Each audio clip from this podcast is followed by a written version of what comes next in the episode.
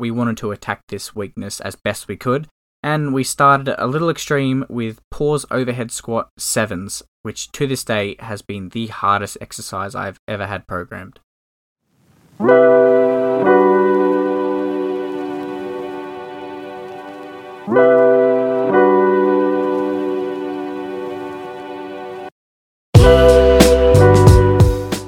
Welcome to the Waiting Game Podcast, a podcast where I attempt to bring more dialogue into the world of Olympic weightlifting and share my experiences and perspectives in the sport and resistance training in general. It was a perspective I wish was more accessible during my earlier years of training, so here is my attempt to bring that value to those who may be seeking it.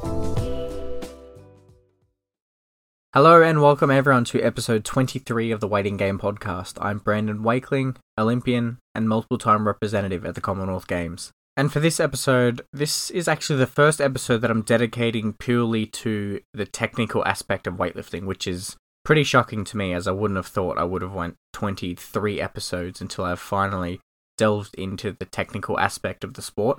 But here it is. What I wanted to do was just stick to the snatch specifically today and go over my three biggest revelations or you could say lessons that I've had along the way that's been the most instrumental in helping me progress along the way and kind of rise to new levels. Now, these things were obviously personal to me, as everyone does have their own take on the snatch and clean and jerk, but I thought it's worth sharing. So, what I'm going to do is go over three things. The first one isn't so much technique, but it was instrumental in me progressing in the snatch. And the next two after that are purely just technical things that I had been working on and still do.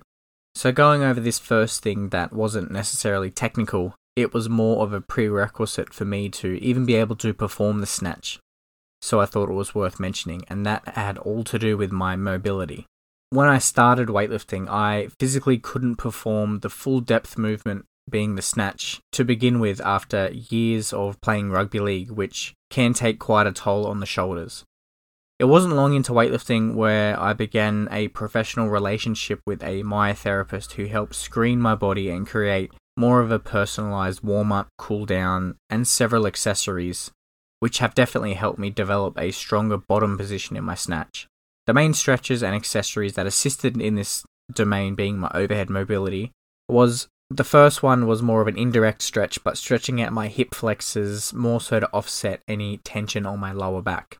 So when I started weightlifting, my hip flexors were abnormally tight from all my prior sporting experience. So straight away, I knuckled down on stretching out my hip flexors to allow more of a comfortable bottom position as to where it wouldn't put too much load on my lower back and therefore put my shoulders and thoracic either too far forward in the catch or just out of position in general. When I go into more specifics, stretching my triceps, pecs, delts, and lats have been big to obviously open up my upper body and be able to build more flexibility. These days, I actually superset my delts, triceps, and lats all together in somewhat of a circuit, as I feel just doing them all together, whether it's 30 seconds, 30 seconds, 30 seconds rest, has been good for me pre training. An especially helpful stretch for me was the thoracic stretch on a foam roller which is essentially laying on your back on a foam roller with the foam roller laid across your upper back with your hands interlocked behind your head and slowly starting to stretch the thoracic. So nothing too aggressive, but slowly starting to edge the, the upper back over the foam roller. Just just like a gentle laying stretch. This was one that was instrumental to me from all of my years playing rugby league and doing all that tackling. My thoracic was just way, way, way too tight and still is. This is a stretch that I have to stay on top of, otherwise, my thoracic will start to get tight again. So, going back a few years ago now, when I used to train 11 sessions a week, it had even got to a point where I would get home from doing a full day of training. Then I'd go home and, you know, watch YouTube or a movie or something at home while laying on the foam roller for hours at a time, off and on. Yes, that's a little extreme, and I wouldn't recommend doing that stretch for hours at a time, but that's essentially what I did. As with a few other things that I was a bit over the top with, that was definitely one of them. Although it did help for me personally. Now, moving on to the accessory movements that have helped develop my overhead position. The first one was I excluded all chest and bicep exercises for me. Prior to Olympic weightlifting, when I was just doing bro sessions at the gym multiple times a day, pretty much every day of the week, I did chest and biceps multiple times throughout the week way, way too much, and I didn't offset that with any posterior chain work or anything because I was just wanting to bench X amount of weight. Going back to my later teenage years where I was more extreme with my benching and didn't necessarily think too much about structuring, periodizing, and I wasn't all that knowledgeable about the subject of training at this point, especially compared to the few years that surpassed these years of age. But I bench pressed so much that I remember waking up one morning and I could not raise both of my arms laterally above not like so I could essentially form a T, could not raise my arms laterally further above my head, just because I was having nerve pain in both of my shoulders when I tried to do so. So essentially, I was doing so much bench press with no posterior chain work, you know, deadlifts or rows to try to offset all the bench, that my shoulders become so internally rotated that it created nerve impingements and I couldn't raise my shoulders laterally all that high. Now, for the next few years that followed this, just before starting weightlifting, I was able to fix that somewhat, in which I didn't have any nerve pain. I didn't bench as much and I was more balanced in my approach, but it definitely hindered my overall mobility overhead starting weightlifting.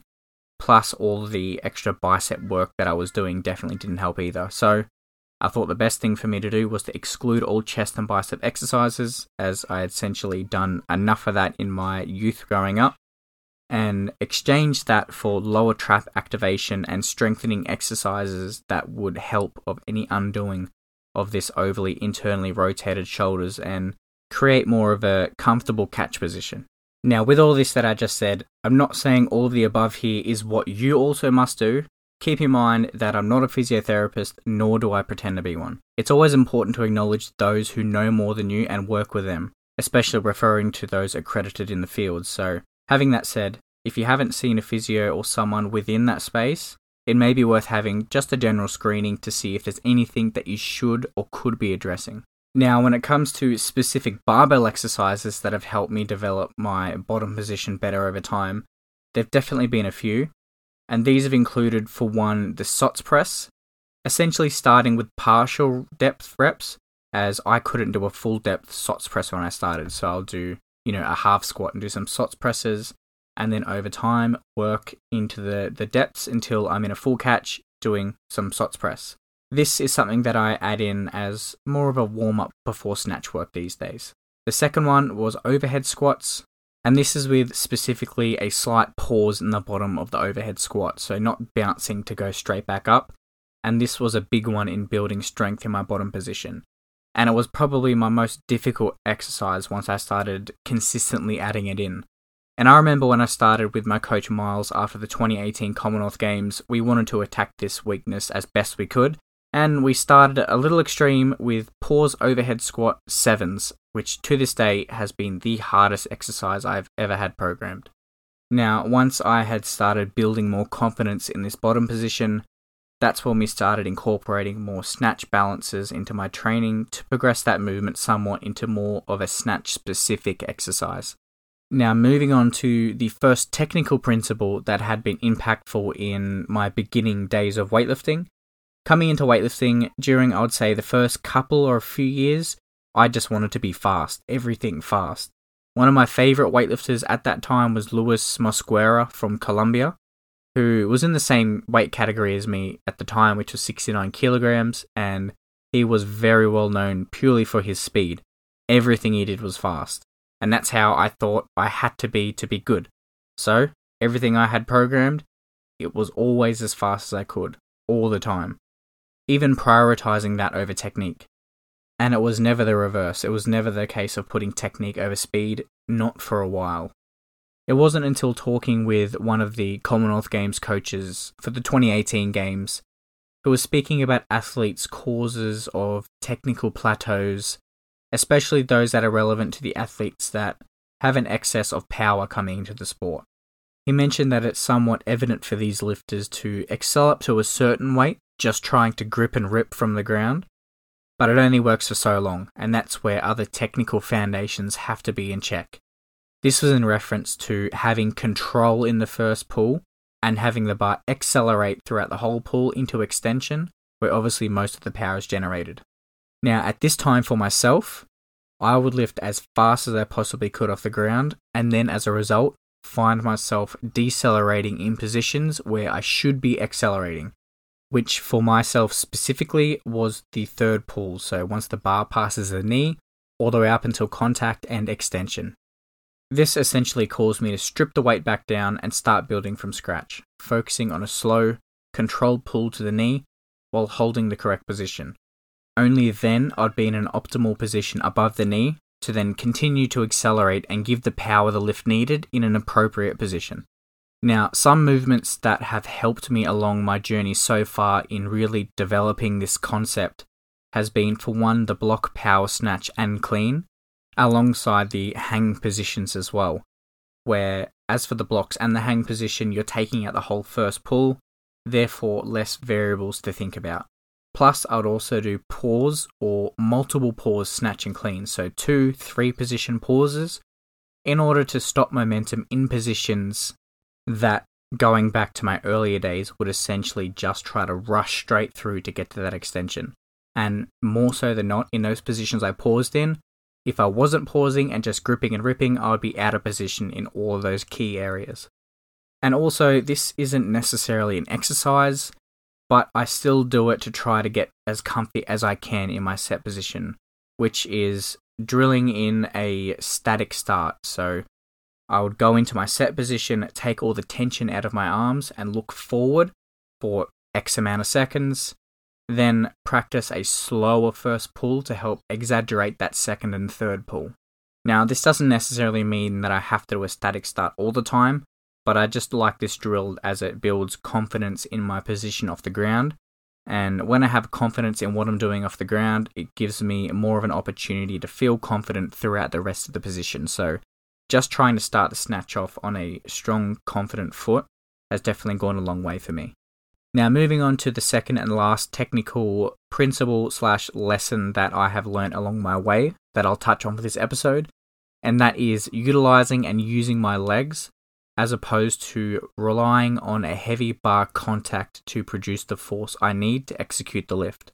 Now, just like with all technical habits, once you've gotten used to lifting a certain way, it's very hard to change and takes a lot of time, which for myself definitely has been a process so, going back to my earlier lifting days, as I said before, trying to be like that Colombian lifter who was very fast, I thought just a heavy bash of the bar with the hips was going to be the way to make it happen.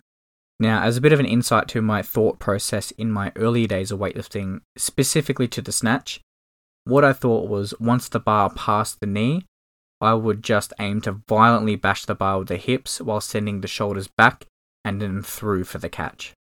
I would then try to keep the bar as close as I possibly could in this process, and it certainly worked some of the time, but it was really an inconsistent approach in which I would start missing lifts as I warmed up a lot lighter than I probably should have. It wasn't until I naturally learnt more about the movements and decided I needed to build up from scratch again, with more of a textbook approach being the straighter extension and utilizing the legs as the main driver of the movement. Now, the biggest exercise that helped me develop using my legs as opposed to my hips and bar contact was the no foot snatch. I started using the no foot snatch going back to mid 2018, not long after the Commonwealth Games. And an aggressive way to accelerate my development of this technical change, that was the only way that I was allowed to snatch. So, whether it was a power, hang from the blocks, everything was no feet. And I really found myself doing quite well with this. It even got to a point where I ended up running with a no foot snatch for the rest of that year, even no foot snatching at the World Championships and equaling my best comp snatch at the time. Now, what this exercise in particular taught me once I eventually brought my feet back in and brought them into play was efficiently utilizing my leg power and strength in extension in more of a vertical line, which helped leverage my strength and also create much more consistency in my lifting. So I wasn't trying to bring my hips to the bar and bash the bar. The bar body contact was more natural as I was focusing on using my legs to extend upwards, essentially as you would if you were to jump while holding a barbell. And it also helped me develop the act of pushing through the ball of the foot instead of coming on the toes too early and throwing myself off balance. Now, with all of these key revelations and lessons that I would say I've learnt so far in my journey, I'm sure I could really go into more depth if I gave myself longer to reflect and tied it into other Olympic exercises like the clean or the jerk. One thing to note is that it's really a forever learning process, and You won't get a session done one day and just have no cues left to work on and perform such technical movements without a pursuit to better yourself technically in some way. And this remains consistent from the beginner level all the way up until the Olympic level.